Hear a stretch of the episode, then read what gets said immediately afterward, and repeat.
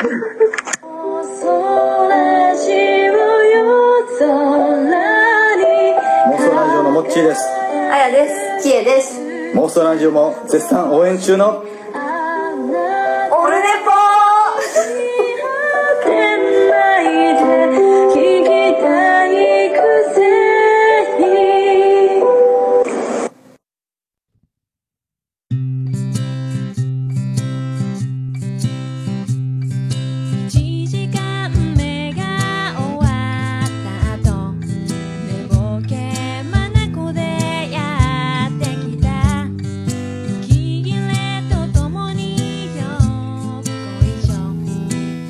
はい、妄想ラジオです。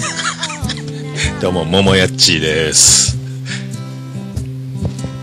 はい、あの、オルネポです。えー12月4日金曜日、第122回でございます。えー寒いです。えっ、ー、と、えーえー1時、13時、えー30秒前でございます。13時になろうとしています。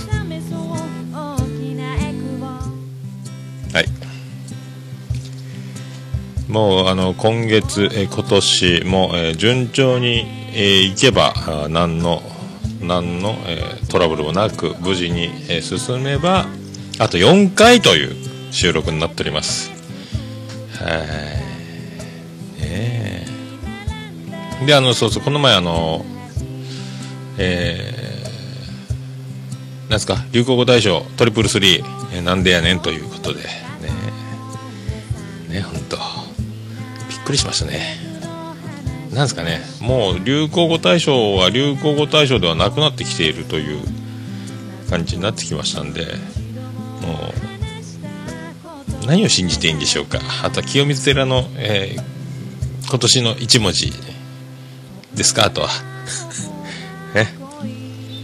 もうトリプルスリーとか本当あれですよ。ドムのジェットストリームアタックイライアン。ジェットストリーム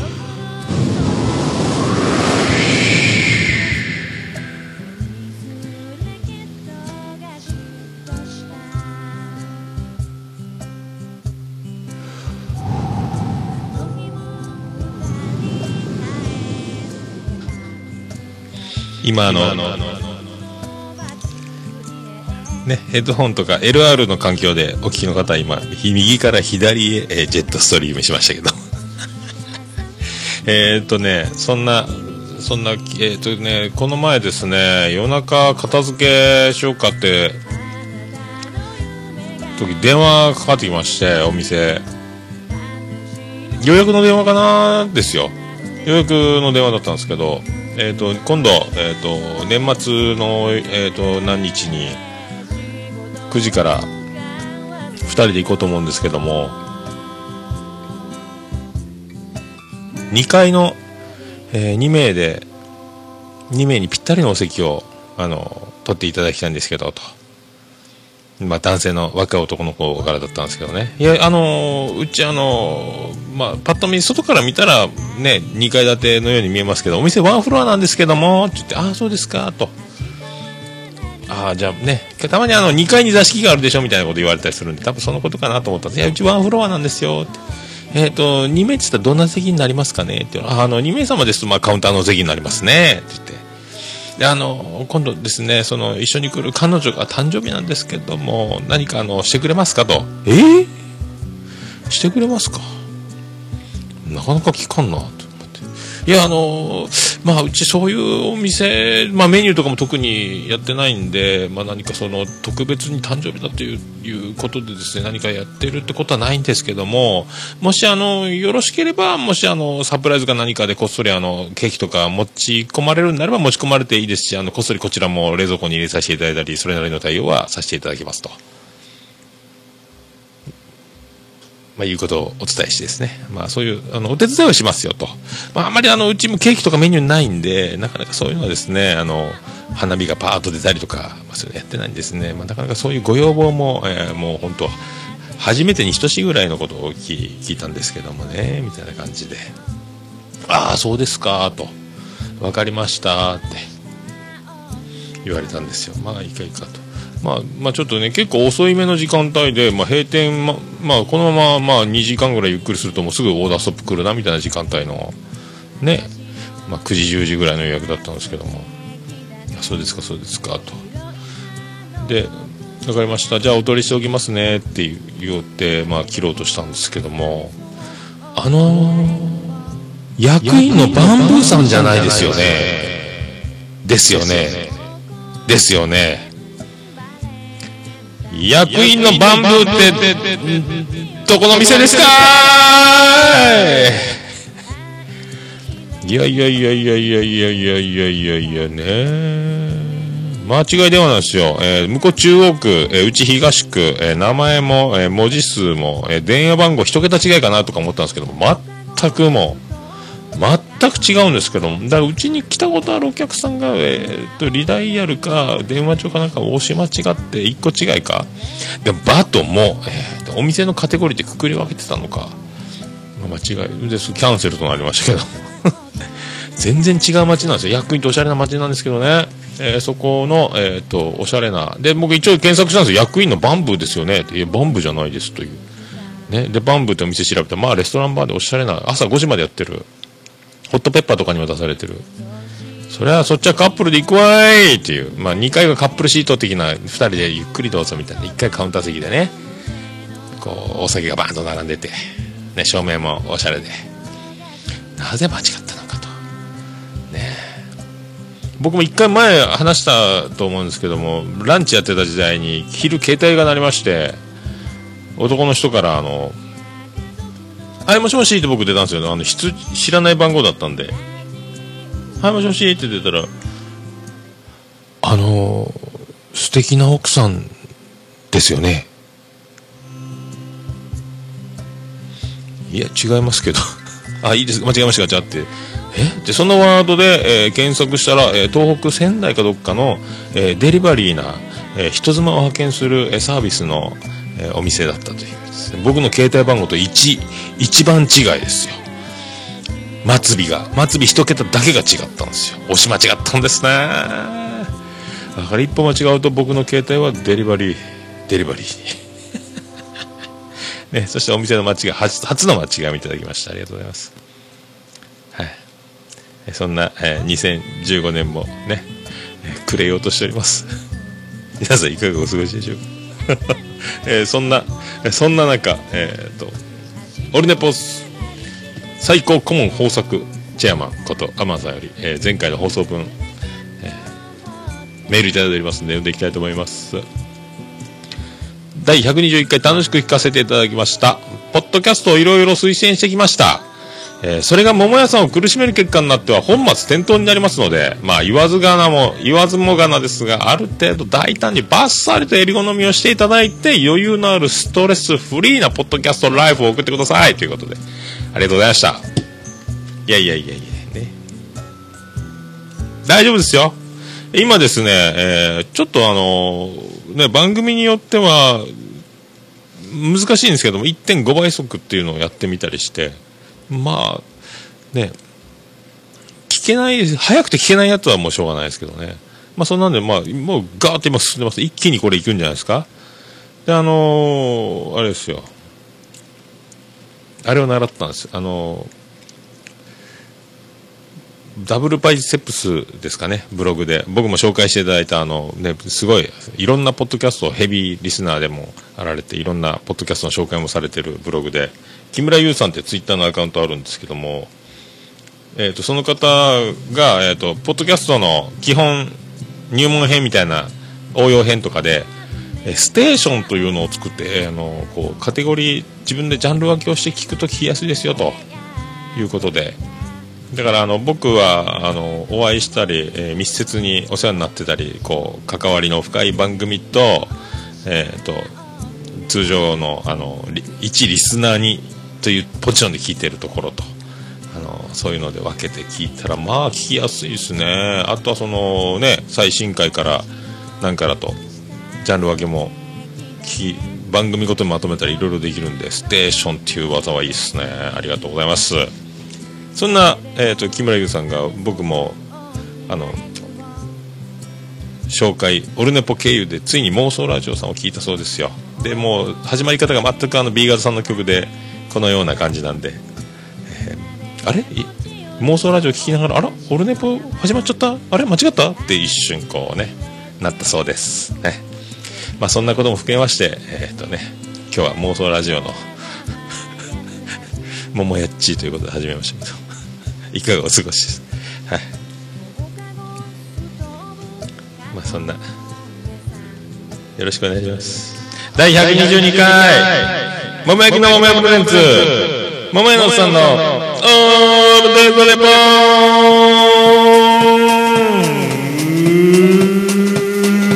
ててててててててててててて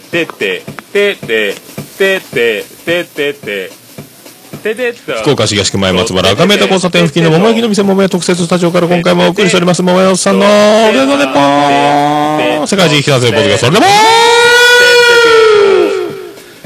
ととたて13て地球てとはい、一人で、えー暗いカウンターに、えースタンドライト1個だけを灯して、えーやっておりてます、はい結構あのね皆さんいろいろ僕をどんなどんな人間か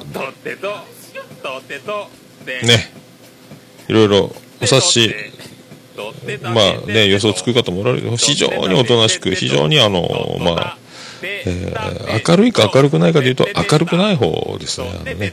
結構一人ぼっちで平気なタイプタイプっちゃタイプですえーでもあのね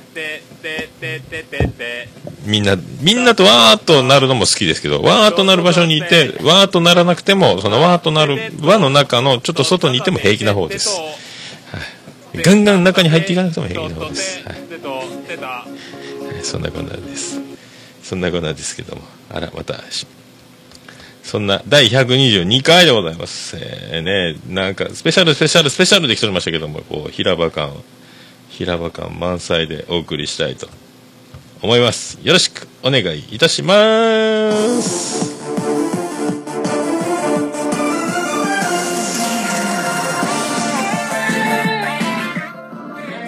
桃屋のさんのオールデイズ・ザ・ネポンでは皆様からのお便りを心よりお待ちしております。メールのアドレスは、桃屋のおっさん、アットマーク、オルネポットコム、桃屋のおっさん、アットマーク、オルネポットコム、ホームページのメールフォームからでも簡単に送れます。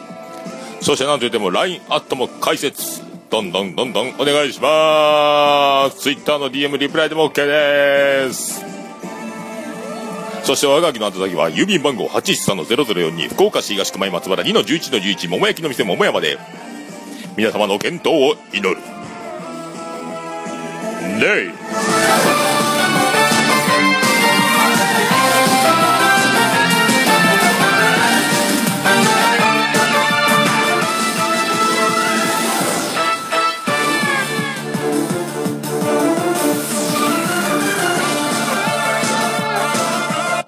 うんこミサイル。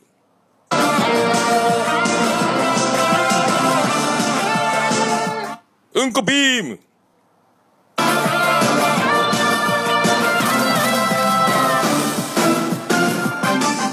全部乗せフライ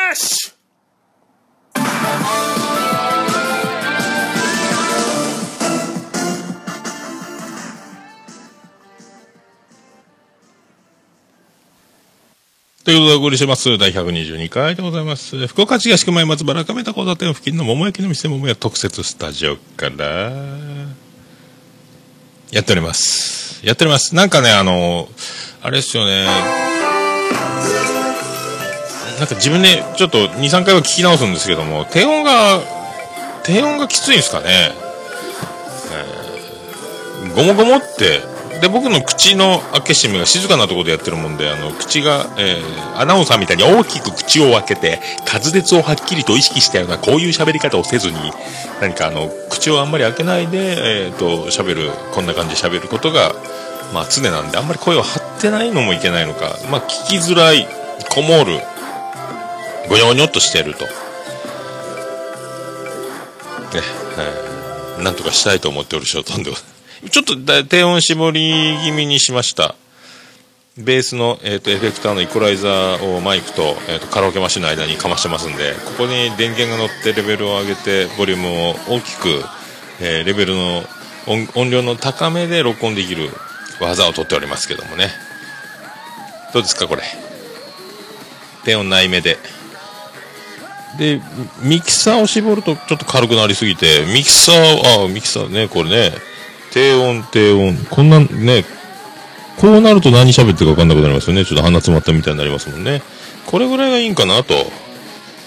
でちょっとあのエフェクターとおつみさんが来た時に使ってるあのベースの、えー、とオーバードライブがあったんですけどオーバードライブつなぐと、えーちょっとあんまりレベルが上がらなかったんで、まあ、また元に戻してね。こんな感じです。えの、あと、我が家にですね、今、リンス問題というのがあるんですよ。で、リンスがなくなって、えっ、と、シャンプーがですね、男子用と女子用に、えー分かれました、シャンプーがですね。えーで、さらに、えっ、と、僕は、えっ、と、もう毛穴をきれいにするために、僕だけサクセスの、僕だけ直、直塗り式シャンプー、液体を頭皮からチュッとやって、シャンプーするやつの、スーってするやつ、サクセスのやつを使ってるんですけども、で、リンスは共用なんですよ。男子は。で、そのリンスがなくなって、えっ、と、僕補充しなかったんですけども、で、あ、補充されてるなと、また次、シャワー浴びた時に、で、リンスを仕上げにすると、頭から泡が出ると、これシャンプーかと。おかしいなと。リンスって書いてるよなと。おかしいなと。でも、で、泡が出るけど、すすぐとリンスしたっぽい感じになると。これは、リンスの中に入れた、容器の中に入れたのが、ちゃんとリンスしてくれるシャンプー？なのか？でもそんなんない。ソフトインワン以来ですよ。あれ、あれ、チャーリー、このまま、えね、あれ。で、まだ犯人が分かってないですけどね、どうなってるんですかね、誰が補充したんやろ。ビリジャン群青緑の63世の仕業なのか、誰なのか。一応、あの、妻ジェニファーに聞いたら私じゃないということは、だいぶ容疑が絞られてきて、なかなか僕も家族のものが動いてる時間に合わないんでですね、夜型のもんですから、ね、まあ、そういう事件が。リンスを髪につけて泡が出る。とっても、何とも言えない気持ちになります。皆さんよろしかったら、えっ、と、そんな目に遭ってみてください。で、満タン容器入ってます。今、どこするんですかね、あれね。あとですね、えっ、と、この前、あの、オフィス向井社長を、えー囲む会ということで、一応私もあの、オフィス向井、えー素人、専属タレントということで、えっ、と、どこを調べても所在地の出ない会社でおなじみ、オフィス向井。ね、あの、我らの向井社長でございますけどもね、えっ、と、敏腕女社長でございまして、まあ、ある時は車屋、ある時はライブハウスのもぎり、ある時はバンドの、えーボーカリスト、え新生二十何年もやってるあの、オールディーズバンドのボーカリスト、ある時はドラマー、ある時はサックスを。で、ある時は結婚式の司会もすると。まあ、喋りから歌から楽器から何でもこなす、まあ、エンターテイナーであり、経営者であるという方を僕はオフィス向井と呼んで、えー勝手に所属してるというふうに言うておりますけど、まあ僕は実在しないけども実在してる会社、オフィス向井。でみんなあの、そういう、ね、オフィス向かいでございますということで、いろいろ結婚式の漫談とかもしながら、私もオフィス向かいに入りたいなんかの声はいろいろ上がっております。え所属している、自称所属している人もおられるかもしれませんけどもね、僕は筆頭でございますんでよろしくお願いしたいと。でそんな向井社長、過去向井がこの前ありまして、で、我々のマーヤさんと、えっ、と、その後、バンド仲間、バンド関連、音楽関係の方々、なんかみんな社長会みたいなりまして、自営業、自営業、自営業、自営業みたいな、社長、社長、社長みたいなね、感じ。と、女性、女3人、男2人という感じで。で、その、えっ、と、一人のバンドの方の知り合いの方が、えっ、と、某大手ビール会社を、えー辞めて、えお店を出されたということで、で、そこに、開店祝、いわゆる金がね、向井社長か、各向井をそこでやろうということで、まあ、ビールが美味しかったんですよ。ビール会社の方ですから、もう生ビールのコンディション抜群なんですよ。で、もう通常僕1杯か2杯飲んだら他のお酒を飲むんですけども、延々ビール5、6杯飲みまして、で、まあ、あの、料理を食べるというよりお酒を飲むの方に集中しまして、まあ、すきっ腹に流し込んだような形になりまして、まあね、そこでまあ、結構、そのお店の方もバンドもやられてるみたいで、もう楽器やらアンプやらも全部揃ってる、カホンまでありまして、もういつでもライブできると。ちっちゃいアンプも置いてあるぐらいの楽器がね、置いてあって。で、あのテレビと、で、でっかい、えースピーカーでね、某アイドル歌手、あと、いいか、あれね、中森明菜の、えっ、と、80年代ぐらいのデビュー何周年かのライブ、可愛かったっすね。それを見て。ね、もう、これでもう、マヤさんも、えースパンコールの、えっ、と、また上10センチぐらいの、ね、もうパンツ見えちゃってる格好で、えー中村明菜歌っちゃいないよ、みたいなね。今度歌謡祭やろうよ、そんなライブ。そんなライブでパンツ出しながら歌っちゃいないよ、タトゥーを、みたいなことを言って盛り上がったという、えー飲み会があって。で、2軒目になって、えー向井社長ともう一人の男性の方と僕と3人だけが残り、え前さんたちはみんな帰ってしまい、で、数中の方に、えっ、と、僕がオープンからお世話になってる、まあ、う桃屋に結構来てくれてる、ママさんが独立したお店がありまして、そこに行ってまたカラオケを歌って飲んでと、帰ってきてと、ね、飲みすぎましたと。まあ、結果ですよ、今週胃が痛いんですよ。突きっ腹に流し込んだのがいけないのかと。まあまあ、もう、もしか、僕は繊細なハートの、まあ、繊細ハートジョニーなもんですから、えっ、と、気がつかない間に、えー胃を蝕むような、えーね、えー過酷な、過酷なストレスが気づかないうちにかかっていたのかと。でもあの、中洲から、えっ、と、別れてずっと歩いてですね、えっ、と、行けるところで僕は歩くようにしてるんですけども、ずっと中洲から3号線、千鳥橋渡ってずっと3号線を、えっ、と、東区の東区のへ登っていく途中で、えー、都市高のガード下沿いに290円ラーメン屋さんがありまして、そこでラーメン食べちゃったんですよ、酔っ払ってんのに。290円。で、一杯のつもりが替え玉しちゃったんですよ。390円ですよ。えーで、また歩いて歩いて、で、限界だということでタクシーに乗りまして、タクシーから、えっ、と、駅の駐輪場に自転車取り行かないかんということで行ったら、で、自転車置き場のシステムが変わって、鍵がかかって入れませんと。今までは自動販売機24時間営業だったんですけども、最近、あのね、チャリンコの、えー指定した場所の番号を入れて、お金を入れて出すという作業ができなくなって、全部、出入りの時点でお金を払うという。まあだから、月契約の定期券のお客さんの自転車がやりやすいようにシステムが変わってしまって、施錠、終電とともに施錠と。24時間100円なんですけどね。でも翌日行ったら、えっ、と、時間オーバーで200円だと。意味わかんないですけど、説明が意味は、12時、えー朝8時に止めた方は次の日の、えー12時まで来たい。4時間得するんですけど、24時間無料なんですけどね、100円なんですけどって、なんか意味がわかんない説明されながら、とにかくもう100円払えって言われたんですよ。まあ、まあ200円、まあ200円だからいいんですけど、なんか理由が、なんかじゃあいいんじゃないか、24時間経ってっからと思ったんですけど、経ってないね。うん？昼取り行ったんですけど、翌日ね。まあそんな、そんなそんなで、胃がびっくりしてるのかもしれないということですよ。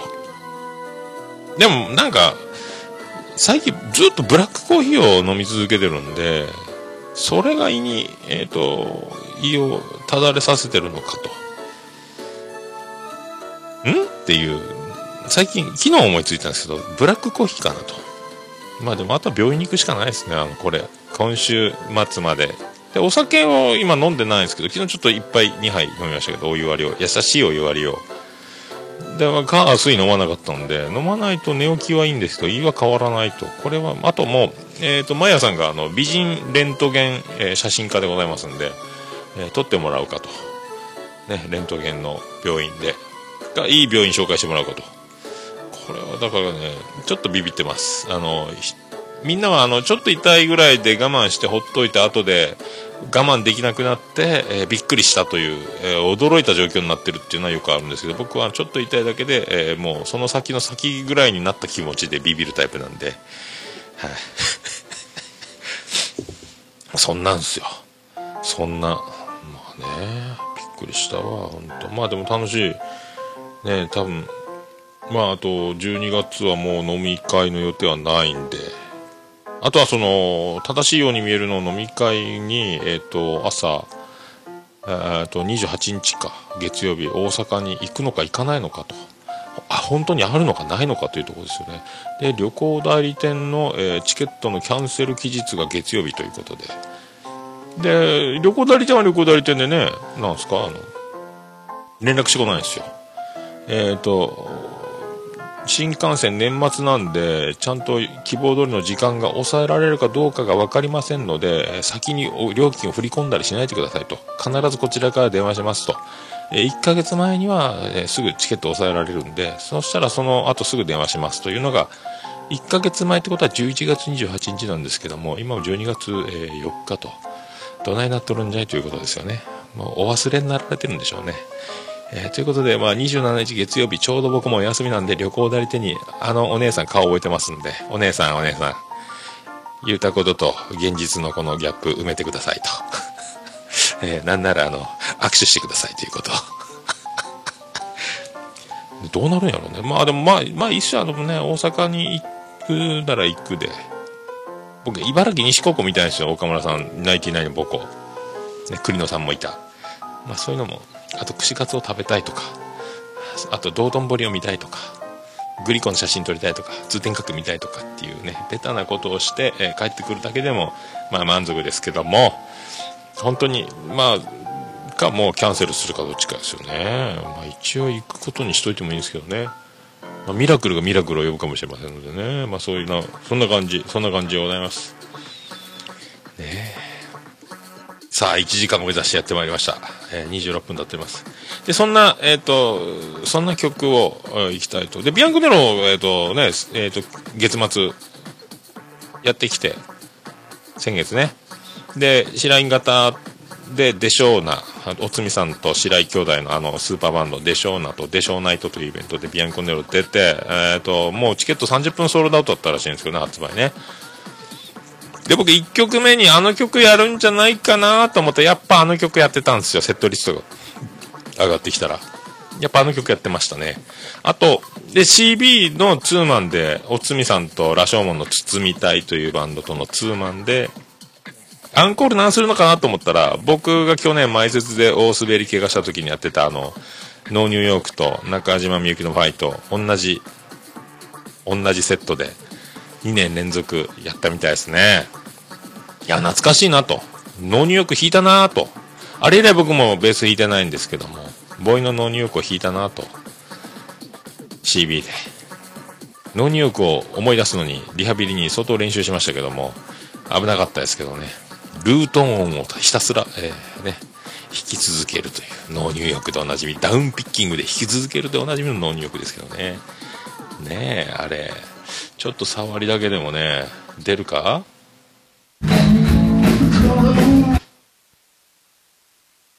ボンすげえわその労力すごい。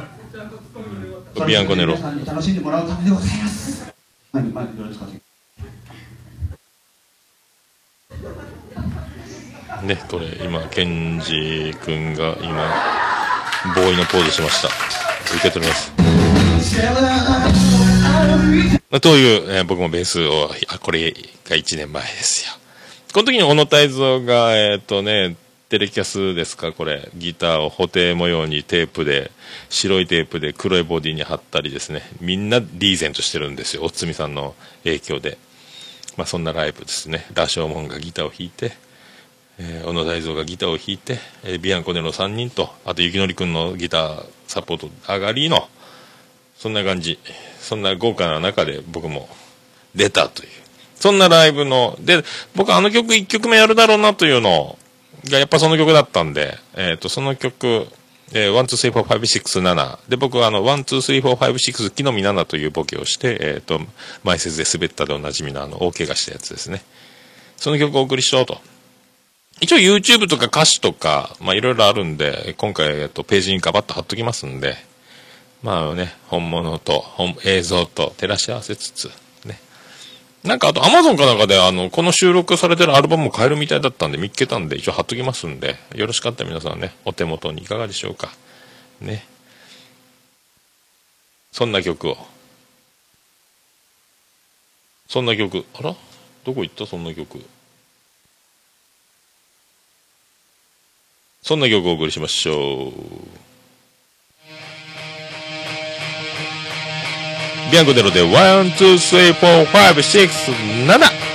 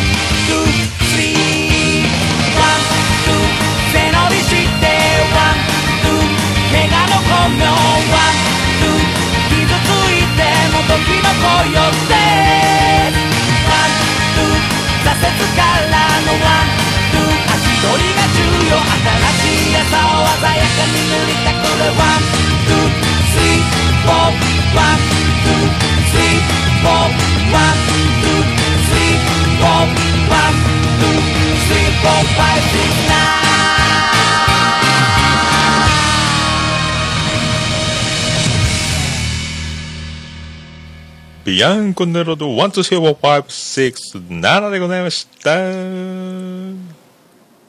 おるねぽ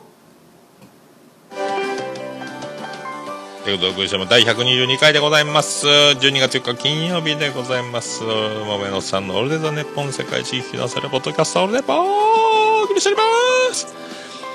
あの、この前あの、肉フェスのその、情熱マリコさんを見て、で、お昼、もう肉高かった1400円だったんで、近所でベタに焼きカレー食べたね、喫茶店、ジャズのおしゃれな、えっ、と、老夫婦、ママとマスターでやってるとこ、僕ちょうどだから昼のピーク過ぎぐらいに行ったんで、まあある程度、1時2時ですかね。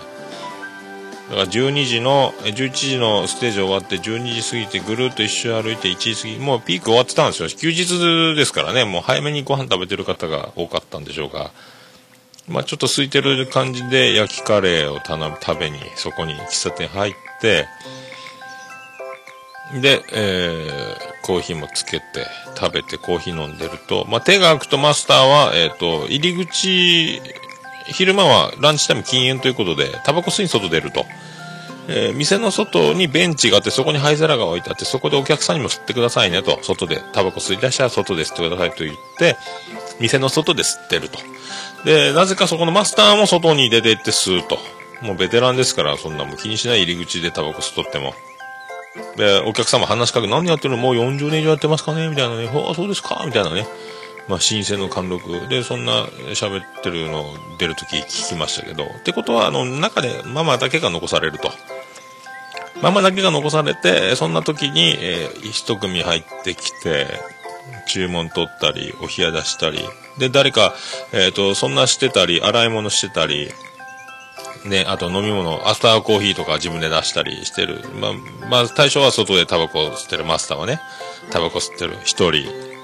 で、えーお客さん一人席を立つ。会計もしなきゃいけないと。洗い物もしなきゃいけないと。コーヒー出さなきゃいけない。一人です。で、マスターは優雅にタバコ吸ってると。もう、ね、もうそんな、まあ、こなすんで、もうちゃちゃちゃと手際こなして、で、僕カウンター一人、えっ、と、6、7人座れるカウンターで僕一人座ってるんですけども、えっ、と、真ん中辺に座ってるんで、3つ4つ隣が端っこ、えカウンターの中出入りする場所のすぐ近くのカウンター、最寄りのとこに、えーママさん座りまして、ちょっと休憩ですかね。腰掛けるんですよ。はあ、疲れた。はあ、疲れたもう聞こえてないぐらいな小声のつもりでしょうけど、丸聞こえなんですけども、それをずっと、はぁ疲れあーきつい。あーきつい。聞こえてるね言うたらいかまあ、それも面白かったんですけど、だからまあ、マスターはのんきに外でタバコ吸ってる。おい、何やってんだよと。まあ、言いたいんでしょうけどもね。はぁきつい。はぁ疲れた。ね、本当はお休みなんですかね。もう祝日、ね、祝日に明けて大変でしょうけどね。もうそんな、そんな夫婦のやってる喫茶店で焼きカレーを食べました。まあ私も夫婦でやってますんでね、なるべくね、ため息をついたり、ああ、疲れたなんか、思わず口に出してしまうようなことを言わない方がいいというふうに心がけろというね、気持ちになるわけですよ。はい、はい、そうですよ。あんま疲れたって言ったらいけないって言いますもんね。取り疲れるの語源ということで、あんまり、まあ、疲れたというのは言えば言うほど、なんか、忙しいとかもそうですかね。縁起が良くないみたいなことをなんか聞いたことありますけどね。あんまり言わない方がいいですね。僕もあんま疲れたとか、頑張るとかがあんまり、あんまりなんか言わない、言わないようにしてる方ですけど、あんま意味を、ちょっと、だからといってなんだって言われてもなんもないですけどもね。ええで、あの、そうですよ、あの、この前奥田民生さんが、えっと、ズームズームスタジアム、松、広島のカープの球場で、一人またたび、ワウワウ生中継、もう見れないって諦めてたら、お店で見れたんですよ。1時間ぐらい経ってみて、ああ、もうこれ早くスタンバっときゃ、ちょっと買い出し出てて、もう諦めてたんですけども、家のテレビは WOWOW 映らないしと思って、あれ？もういけるんか？と思ったらスカパーで見れてですね、1時間、まあね、あと準備しながらずっと見てたんですけども、いやー、ほんとあの、メリハリ鳥をもう歌ってるとこで涙が出てきましたね。あと、フライングキッズの幸せであるようにも歌ってたんですよ、奥田民生さんが。僕、それ、あ、いいなと思って、あの、この、オフィス向かいの、えー向井社長過去向かいの2軒目の中、数中のスナックで、フライングキッズの幸せであるようにを、えリクエストして歌おうと思ったら、えーと、弾き語りの時のアレンジと全く原曲違いすぎて、僕全く歌えないで途中でワンコーラスでやめるという、こともありつつですよ。ありつつでございます。まあそんなこんな、えっ、と、この前だからそんなマヤさんのところに行きまして、それから飲み会に同伴みたいな形になりましたんで、えっ、と、そんな、そんなマヤさんの、私のやつを、はい、ラブラブトークのコーナーをやってまいりましょう。それでは VTR、スタートもう、どうもで、撮った。どうも、どうもです。こんばんはこんにちはこんにちは。まやですやってまいりました。はいはい。11月終わりですよ本当や。本当ですよどうすると、今年は何ですか？どうでした？もう振り返りもうもう振り返り？残りなんかあるんですか？イベント。イベントないですね。ないっていうかでも来月は飲み会で終わりですね。飲み会で飲み終わり？会ばっかり入って。忘年？忘年会に顔を出してなんぼでしょフリーって。あ、そっか。でしょ？なのでご挨拶。あ、な、すいません。あ、前の前髪やん。そうや、えー噂の。髪切りまし出たました、お嬢様になって。お嬢様ですか？お嬢様。ありがとうございます。ありがとうございます。いや意味が年はだっての忘年会か。俺あとこの方収録も多分45回で終わりやけんが4回ぐらいかな。県が。はいそうですよ。そうです。うん楽しい忘年会をはい。やってくださあんまり忘年会の予定はないい、まあ、です今日今日もやや忘年会？フライング忘年会ぐらい。今から飲み行きます。風俗店の隣のお店に行きます。隣じゃない？一回一回一回。1階がそう風俗店。そうそうそう。はい通り過ぎます。通り過ぎます。は2回にみんなで面接に行かないかんっていう。いいっちゃでも取られる採用されるよでも行ったら。どうすると採用されんよそんな。体験体験入店。体験入店。稼いできてそれ飲み代に回す俺ら飲みながら待ってくちゃうどうやったどうやった？って。言うえー、まあそれはそれで。あそうそうそうそうそう、はいはい何？えーとそうそうそうそう情熱マリコ。ああ噂の情熱さん。はい。流しますか？今から。流します。か？とか言って。すごいよ。ちゃんとマーヤマーヤさんにしてもらったえ何？私よそうそうそうよ。あありがとうございます。買ってきたですえよサインもらってってきたけ？んえマーヤさんへって私？そうそうそうそう。えなんで？マーヤさん CD 私よ CD? そうあなたの CD あらあり情がとうございます。熱マリコ CD を、はあこれ名盤よ名盤。ねえ。いやチラチラ流してるのは拝聴しておりますよ。すごいよ。なんか曲順がなんかライブみたい。ナイスセットリストみたいになってる。こう盛り上がりのありの、静かに終わりの。いや実物はすごかったよ、え。ー可愛いよね。うん若い若いよね。またねチェキ取ったんやけどね、うなんかチェキが取れます CD 買ったらって言われて、うんうんうんうん。なんまたどっかの戦略みたいなね。ああまた またまた2回目のチェキをこの前キュンキュンの若にゃんと取ってさ、うんうん。それとまた同じあの近藤若菜ちゃんやったから人生2度目のあはいはいチェキ。また顎を引いてしまって小林亜生になってしまってさもうお蔵入りやんあれ。小林亜生の横に情熱マリコみたいになって顔の大きさ全然違うみたいでしょ。全然違う。でも顎うちっちゃいもんいねやでも顎引いてもう大失敗よもう。小林亜生みたいなんでボーってもう顎顎と首が全部つながってさちょっと顎引くように帽子かぶってこう背筋伸ばしてもう失敗失敗。ちょっと顎肉をセーブ顎の肉じゃないそもそものせ肉をセーブせんといかんちょっとねまた最近夜食べないキャンペーンを始めるのと、またそろそろあの雑穀米をまたそうですね。それやるとまた。わちゃわちゃわちゃわちゃしとってう。ん。年末ねそれで少し体絞って。絞りましょう、ん。まああとはね調子はねまあそんなに最近忙しくないのもあるけど 体体的にはそんなに悲鳴を上げることもなく。いいことじゃないですか。はい。これはもう。で正月は大晦日だけ休んで、うん。はい、1月。あお大阪はどうする？の大阪まだね旅行代理店から新幹線の連絡がてないのとあと本当にその28日にあるのかどうかがよくわからないでももう一応抑えといてキャンセルはあと1週間まで。そうね。まあ、それまでに詳細が来んかったら俺一人で大阪行って串カツ食べて帰ってくるっていう一人旅になる可能性もある。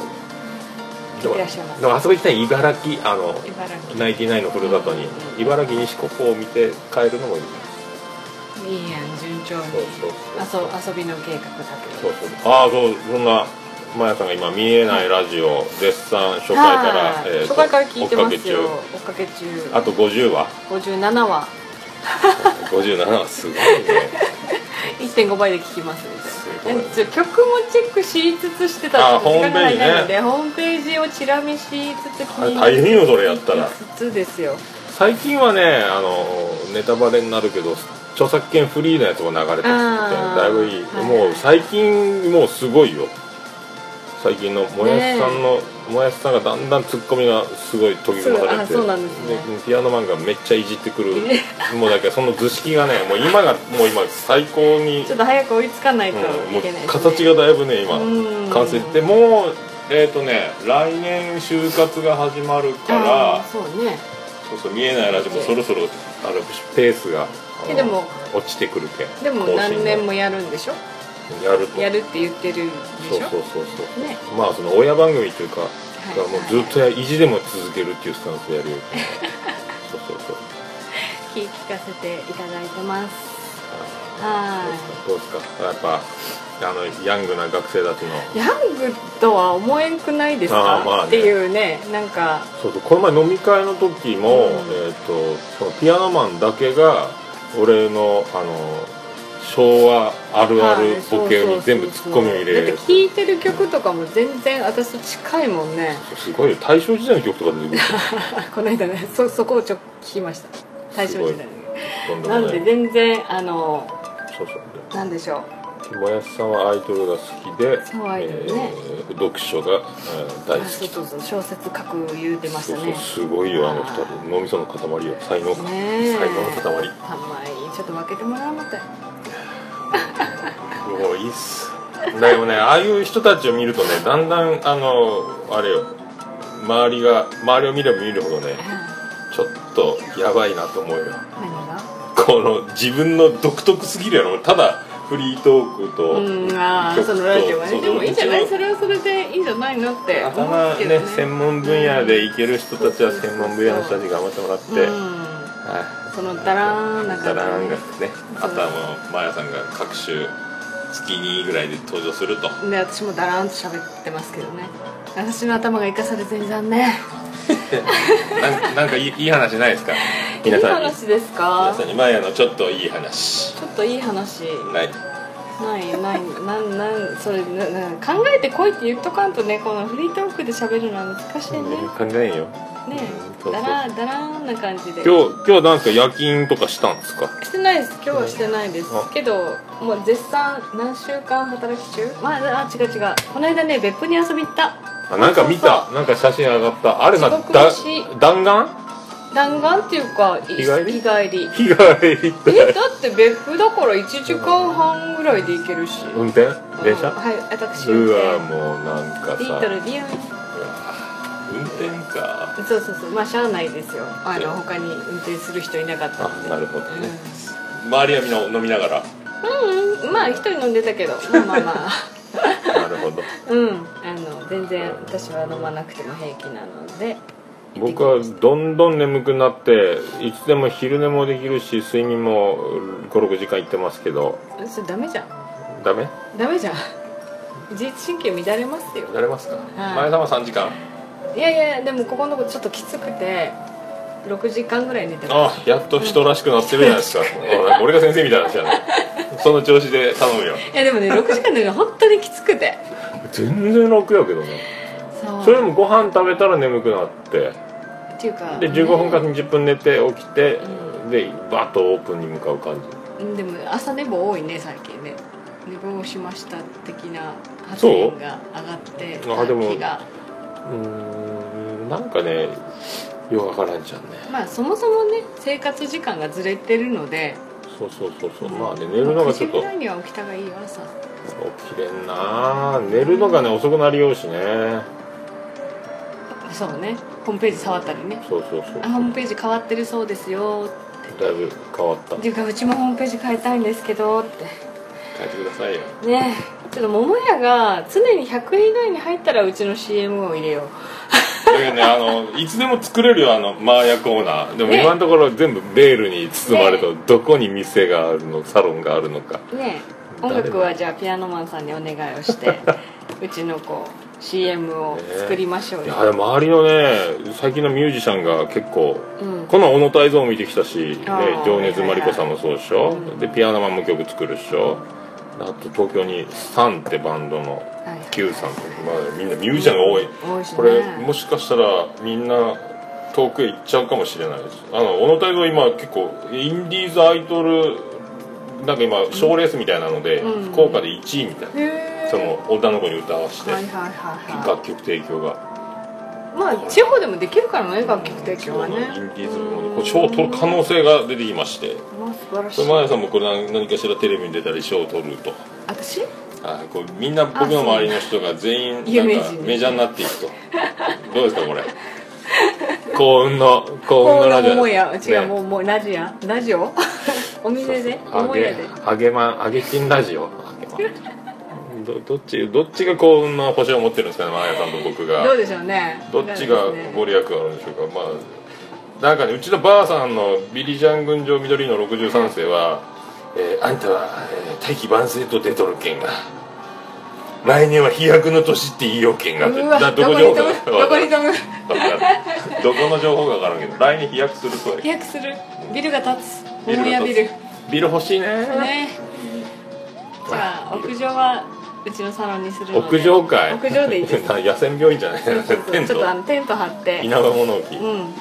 そうっすか。楽しい気がします。じゃあもう10分過ぎました。はい。ちょっとダラダラすぎるやろ今日は。いやーこのねごきげんよう。こ今年もう一回ぐらい登場ですかね。いやうんそれはお任せいたあします。あ分かりませんけど、はネタ探しておきますじい、ゃとりあえず皆さんいよいよ年はい。を、え一応メリークリスマス。そうそうこの前ね同じことをねこれをすっかり忘れてね喋ってで前田さんのコーナー流したらそう同じことそうそうそう同じこと言いよった。そうそう今度はねちゃんと一回聞いとこうと思って、うん。忘れるね。あれあの時でも体調がすごかったかもしれんな。そうそうそう。風邪カッコンとやったもんね、うん。あおかげさんで治りまして。ありがとうございました。はい11分。安定の11分。はい皆さん。さあスタジオにお返しします。さよなら。さよなら。ごきげんよう。この話をまたかぶっとるやないかーい。まあ一回聞いてもかぶるんですと、まあ、まあいいじゃないですかと。ねあの大阪行くくだりなんかも同じこと全く同じこと言っておりますけども。ね朝9時に起きた方がいいですよと。ねそんな毎朝ね。まあ本当あのーまるでラブラブトークのような、えー状況でお送りしておりますけども、まあね、なかなか魔性の女と言いますか、ね、えーオルネポが偉くなったら、えーホームページ、サロンの紹介などなど、せえと。ね。なかなかでしょ。ね、本当あの、尻が触りたかったら500万持ってこいと。もしくは、あの、若い男、有能な整骨院の、えー人じゃないとダメだと言っておりますんで。あとはもうあのね、皆さん頑張ってアタックしてください。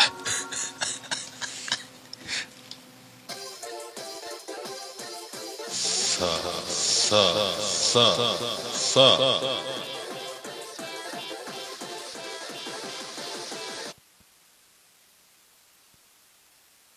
ポッドキャスト全然知りませんのコーナー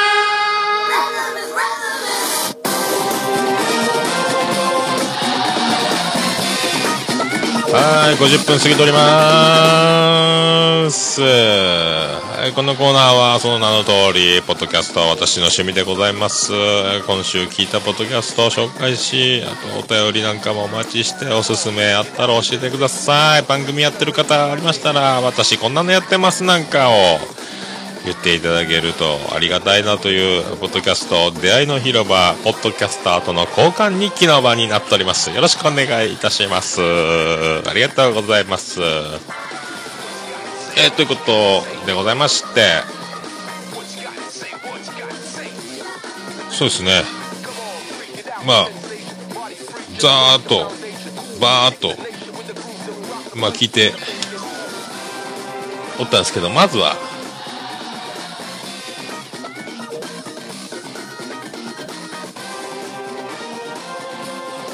どこ行ったかな？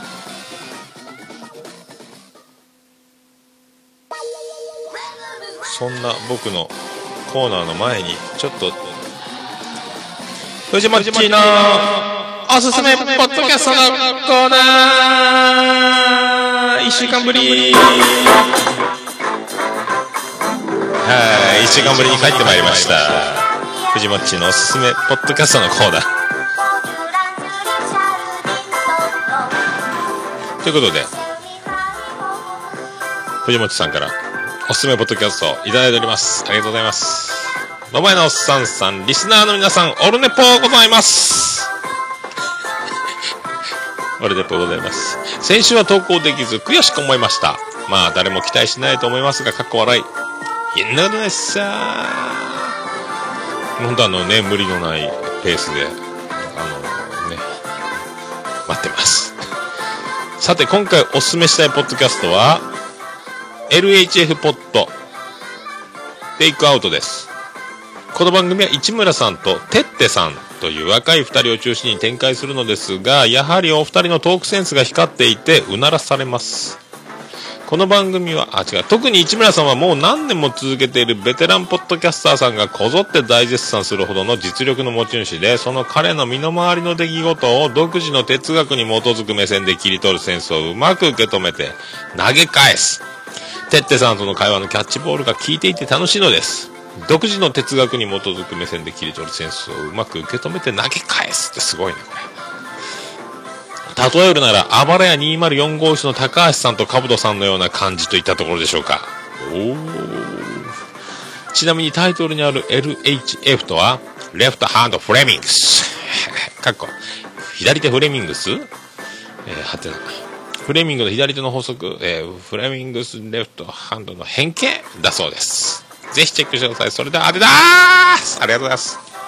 ということで、あの、こちらの情報を今回の記事にも貼っておりますので、皆さんよろしかったら、ね、聞いていただきたい。ありがとうございます。僕もちょっと、ちょっと、ちょろっと聞いてみたんですけどね、ちょっと聞いてみて、まああの、頭良さそうやし、面白そうやし、なんかあの、本当なんすかね、空気感的にも、まあ聞きやすいし、で、なんかあの、ちょっとドキッとするようなことも言われててですね、なんかあの、とまたはっきり詳しくバッチリ聞いてはないんですけども、チロッとしか聞いてないですけども、なんかあの、みんなラジオ好きがラジオっぽいことをやってるポッドキャストが多いんじゃないかと。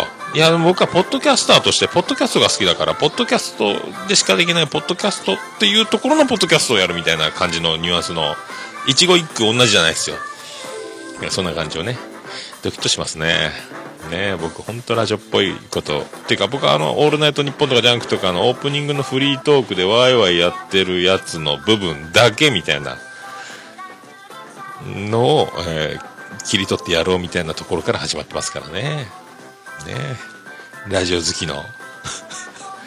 ね、BGM 差し込んだりね、ジングル挟み込んだり、まあその辺が全くあの、真逆でございますけども、まあでも、ポッドキャストはポッドキャストで生きるべきだというのは本当ごもっともなところでもありますしね。まあネットでしか配信してないっていうのもありますからね。うん、なかなかでも、でもね、なんか面白いっすよ。やっぱね、頭がいい人っていうのは話が面白い。ねなんか、本当勉強になります。ずっと僕はあの、どこでどう成長するのか分かりませんけど、こんな感じで、まあ、進みながら、気がつきゃ、まあ、そこそこ、ちょっと良くなったんじゃない？っていうところを目指していこうと思ってますね。よろしくお願いします。はい、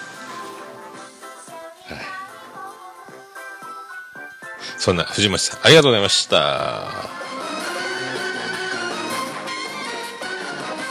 戻ってまいりまして、ね、122回。僕ずっと、結構僕も、そんな感じでガンガン区分けしてですね、ステーション、ステーションしましたんで、えっ、ー、と、秘密の花園、オーガズム問題、第22回聞きましたね。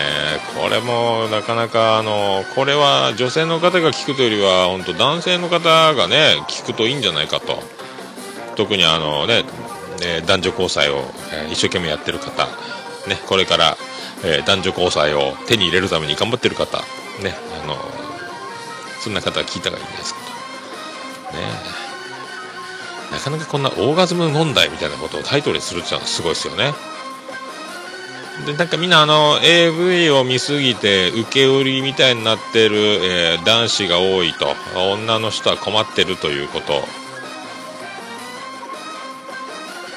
ねなんかそういう、えーなんかことみたいですけどね。あのまあ、イケメンには勝てんすから、まあ、男子、まあ、我々ブサイク連合っていうのはもうね、えー前を見て生きていくしかないですけども、まあね、頑張って。あと、まあ、交際、まあ、アメリカ人とかも確かそうやったと思うんですけども、えっ、と、その、営みを開始する前に、えーカウンセリングアンケート調査みたいな、えーお互いにこうしてほしい、ああしてほしい、えこういうのが好きだ、ああいうのが好きだ、みたいなことをやってから、あの、リングに上がるような、え形をして営むというのがいいという話もありましたね。あと、何ですか、あの、女性用 AV っていうのがあって、えっ、と、これも女性が喜ぶ女性目線の、まあ、イケメンが出てきてという。で、あの、女性がしてほしいことを、女性が喜ぶようなことで全編をお送りしている。っていうか、男向けの AV と全然違うというのがあるんで、これを、こっちの方を男性の方が一生懸命探して、えー見た方がいいんじゃないかというアドバイスもありましたね。どこに売ってるんでしょうか。ね。ダウンロードですかねこれね。まあそういうのもそこまで僕も調べてないんですけども。ね。皆さん欧米化しましょう。欧米化。ね。あと、あばらや204号室第37回 PA、パーキングエリア PA、高橋ソロの回ということで、高橋さんもソロ困ってましたね、なんかね。で、あの、ヤフーニュースを読み上げるコーナーで間をつなごうというその策略、僕が当初一人で困った時に何回かやってましたね、ヤフーニュースを読むというやつ。あやっぱね、オルネポ創世記を思い出しましたよ。ね。あと、黒キャスト261回、点滅、えっ、と、胸ポケに iPhone 入れて運転しながら撮ってて、なかなかでもちゃんと音聞こえましたね。あとやっぱ途中に挟む BGM みたいなジングルみたいなやつがもうね、エピソードトークに臨場感を持たせるっていうか、そういう演出っていうか編集がやっぱ、黒さんすげえっすね。ほんと。毎回思います。あのなんかパッパッパーってあの、ハザード点滅とか、パッシングですか？あれ何どっちを言うのかわからんのみたいなことの話だったと思うんですけどね。あと人間病院121回波紋投げかけたい病。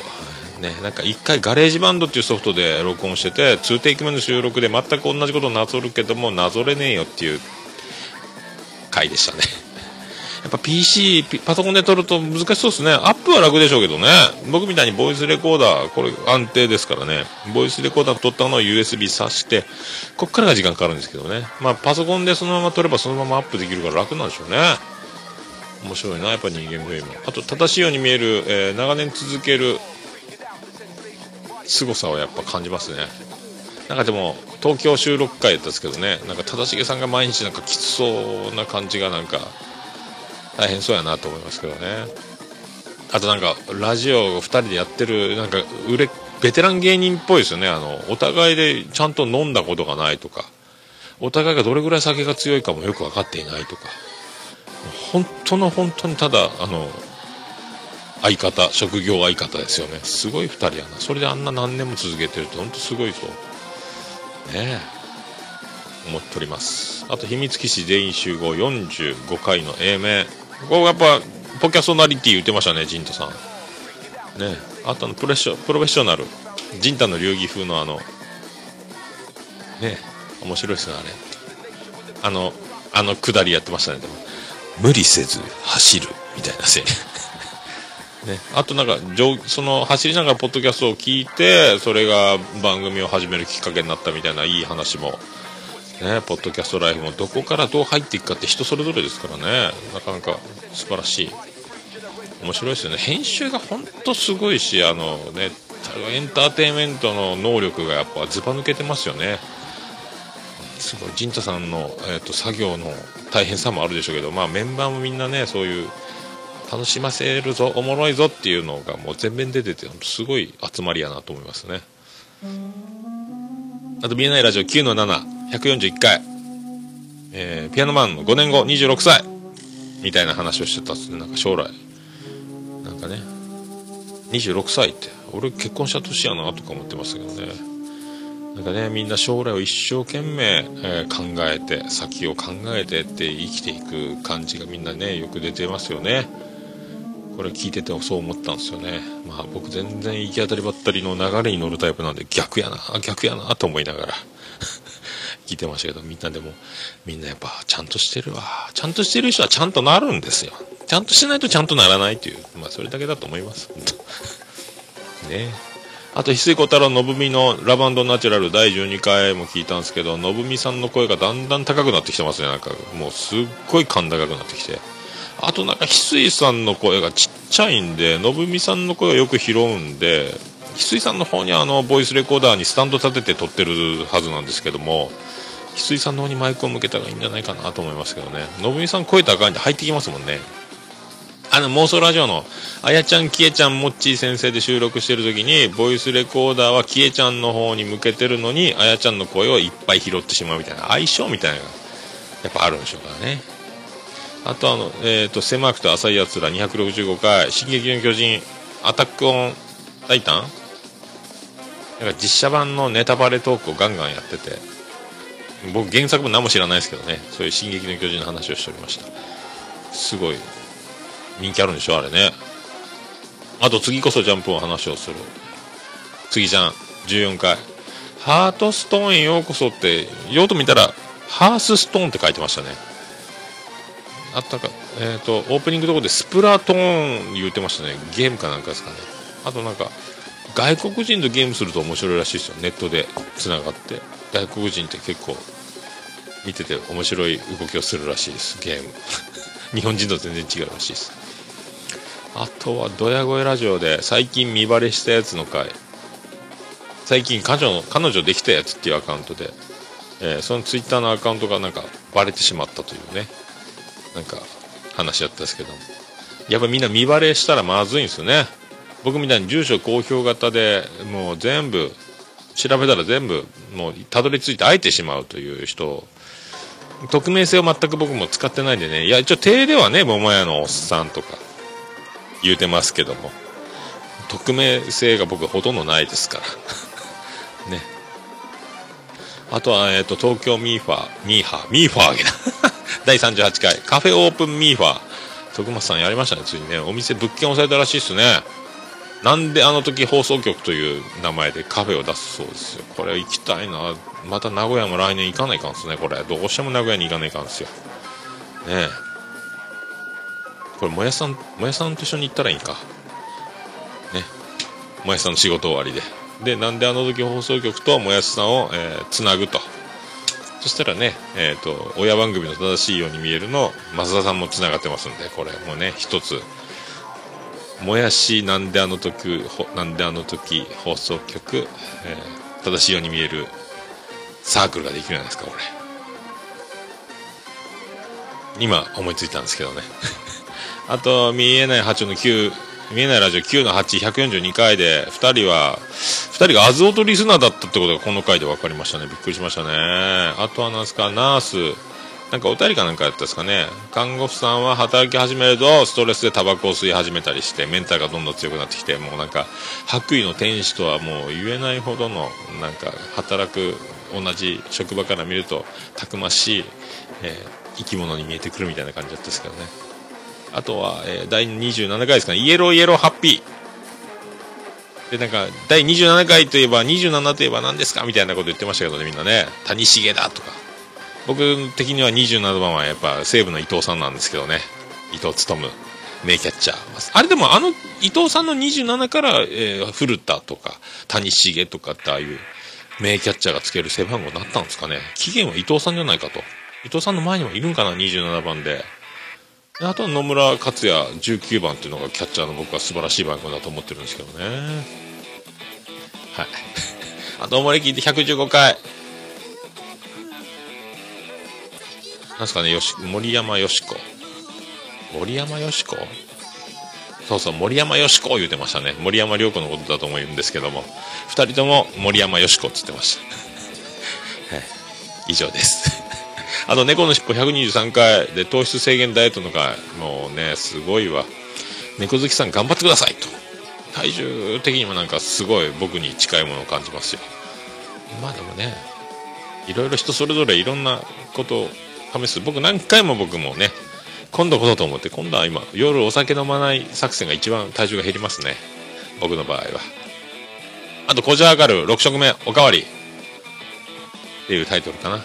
稲村亜美っていうナイスピッチングする、えー、とモデルさんかタレントさんがいるんですかね。ちょっと動画見ましたけど、めら足長い。ちょっと投げてるとこが見えなかったんですけど、結構スピードが出るらしいですよね。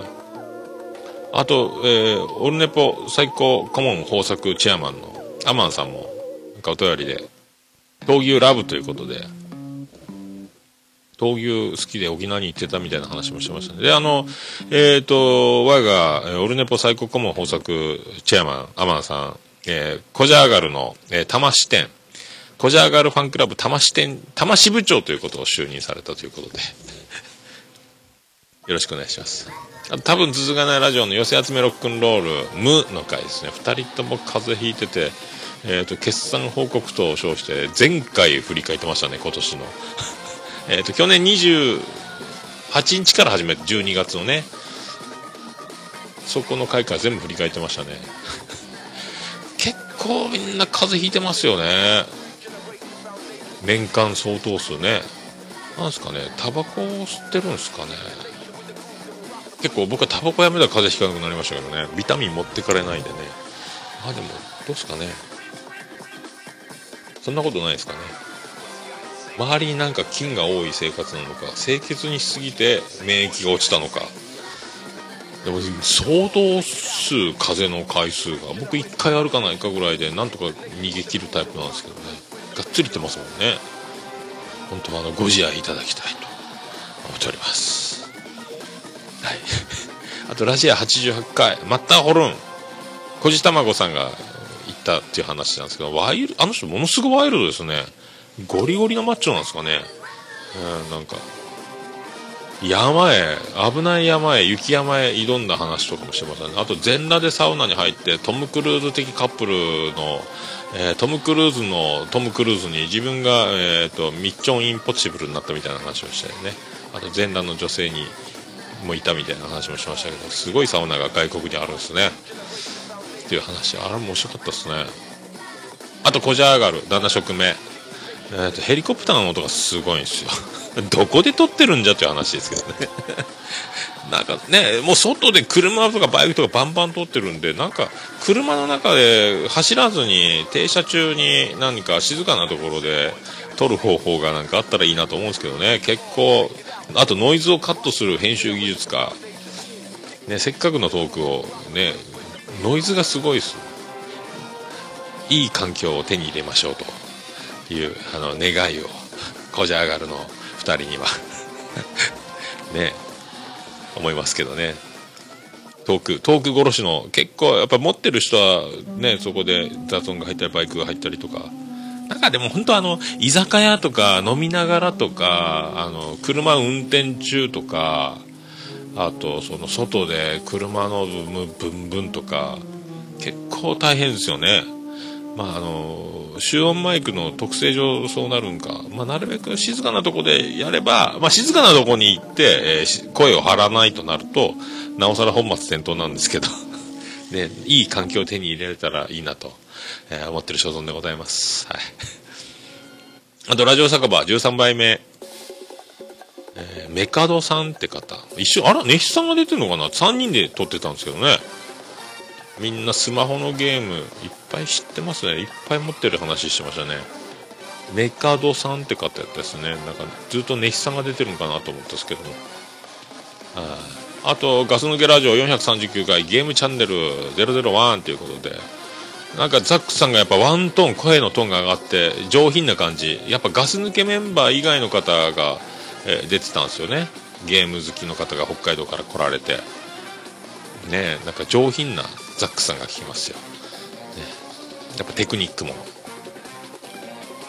すごい。ですあとカセットビジョン懐かしかったですね。僕が小学校の時にそう金持ちの子はカセットビジョン持っててそこになんとか、えー機嫌を損ねずに、えーカセットビジョンでインベーダーゲームみたいなとかなんかなんかそんなやつブロック寿司的なやつとかをさせてもらえればラッキーだという流れやったですもんね。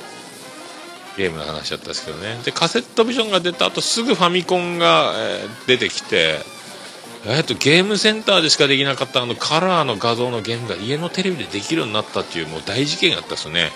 でお金持ちの子から大体普通の家庭までみんな持ってて、まあ、うちはもう母子家庭で買えないという。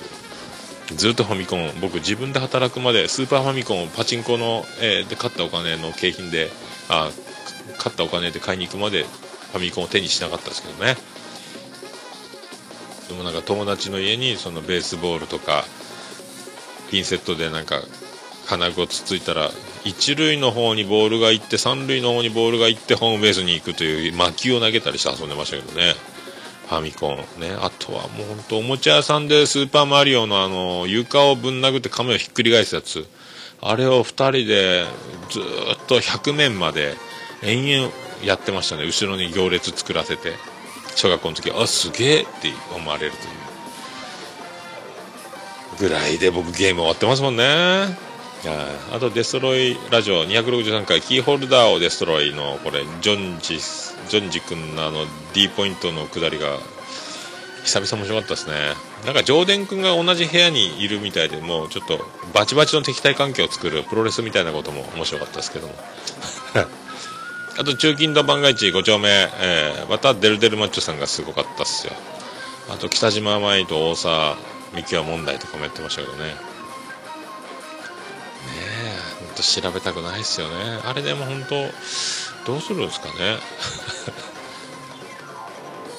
ああと第94回妄想ラジオ。たまには怒ろうの妄想ラジオでもち先生怒り爆発某電話会社に怒っておりましたね。ナンバーポータビリティをが、えー引き止め工作に入った話起こっておりました。ねあれやっぱ引き止め失敗ポイントとかがあるんですかね？次引き止め失敗したらお前はもう給料5万引くぞとか言われるんですかね？でその最後の一人こいこのここさえうまくいけば大丈夫って時にモッチー先生の電話に当たったんかもしれないですよね。すごい話ですよねなんかね。あと一緒に出てたのんちゃんも怒ってましたね。怒ってました、えー日本人がきっちりしてるねが分かる話だったですよね。あとなんか京都の喫茶店とかで今中国人が4人で入ってきて一品しか頼まない事件とかがようあるみたいっていう話も言ってましたけどもすごいね。もううちだったら泣きますねそんなこと。ねえ。すごい。まあそういうまあ良いところを褒める人になりましょうという話に最後まとまってましたけどね。まあ年寄りで結構上げ足を取るまあ人が多い中なんかいいとこを褒めるみたいなのが学会の発表とかでも外国アメリカとかはあるらしいんですけど日本人は偉そうにこう指摘するパターンが多いというそのアメリカ式がいいんじゃないみたいな話だったんですね。あとは声だけで痙攣2 52痙攣目あの脇腹の話が面白かったですね。冠城銀次さんやっぱレベルがタップ高いですね。本当ね。あと本当その脇腹の話は本当増田さんの、えー指摘と僕も同意見やったんですけど。ね 面白かった。あと正しいように見えるの1211回の、えー200回突破した200に突破した高校3年生の男の子の話ですね。すごかったですね。なんか、えーチェリー卒業に向けてのアドバイスとか、えーそういう、えーリングに、えー試合に持ち込むまでの試合運びということをアドバイスしてくれという話やったです。あとなテクノブレイクとかって言ってました。テクノブレイクって何なんですかね。まあね。あらららそういうことで。そんな感じで今週も聞かせていただいております。えー、1時間17分経ってしまいました。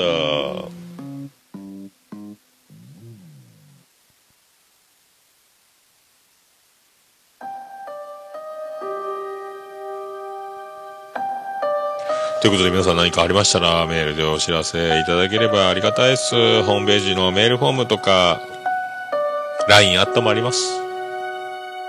Twitter リプライ DM でも OK です。よろしくお願いします。通常のメールは、ももやのおっさん、アットマーク、オルネポドットコム、ももやのおっさん、アットマーク、オルネポドットコムでございます。よろしくお願いします。おはがきの宛先は、郵便番号813-0042。福岡市東区前松原。2の11の11桃焼きの店桃焼き。クリス・ペプラー係まで。よろしくお願いします。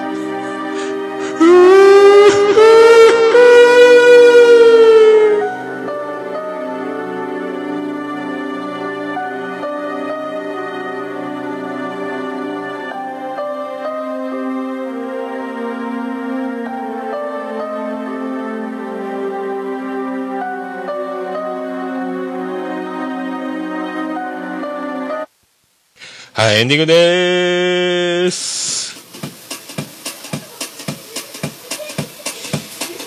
ててて、てててて、ててて、てててて、てて、てて、てて、ててて。福岡市東区前松原赤目田交差点付近の桃焼きの店桃屋特設スタジオから今回もお送りしました桃屋のおっさんのオールデントネッポン世界一に立てるえー世界一引き出せるポッドキャストオルネポでございました。ありがとうございました。は手取ったい。もうクリスマスに向けて街はもう煽っておりますよ。ね。バレンタインはバレンタイン、ハロウィンはハロウィン。ずっとみんな何かあったらそういうね、えー、恵方巻きは恵方巻きで、もう売れるもんは売ろうという街の流れ、よろしくお願いします。まあクリスマスソングといえば僕的にはあれですよ。ジャイアントといえばバーバとてたてたたてえスペシャルでお送りしました。ね8時間58分89秒でお送りしました。ありがとうございましたまあねあと3回です皆さんよろしくお願いしますねてたたてえーもう毎朝もそんな感じであのねオルネポが偉くなったらいろいろあと私の出せとね情報出せと言っておりますんで、えーまあ、そういうことでよろしくお願いしたいと 思いますよ、えーそんな、えーオルネポエンディングテーマはこの曲でお送りしましょう。はいさあ皆さん12月寒くなってまいりましたけども張り切って張り切って楽しい方へ楽しい方へ、えー何でも向けていけばいいんじゃないですかね。はいそんな曲えーバディで。言わなくちゃ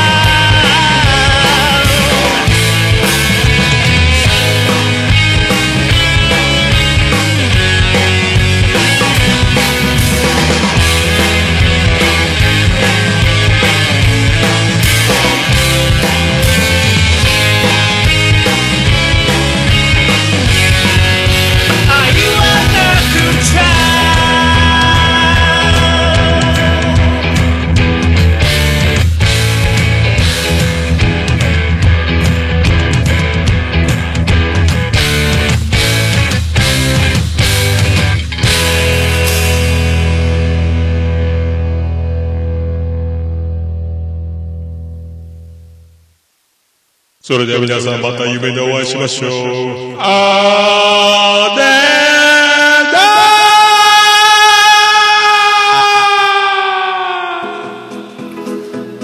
で福岡市東区若宮と交差点付近から全世界中へお届け。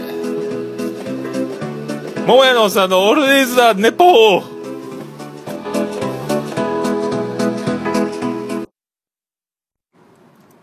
世界一聞き流せるポッドキャストオルネポ。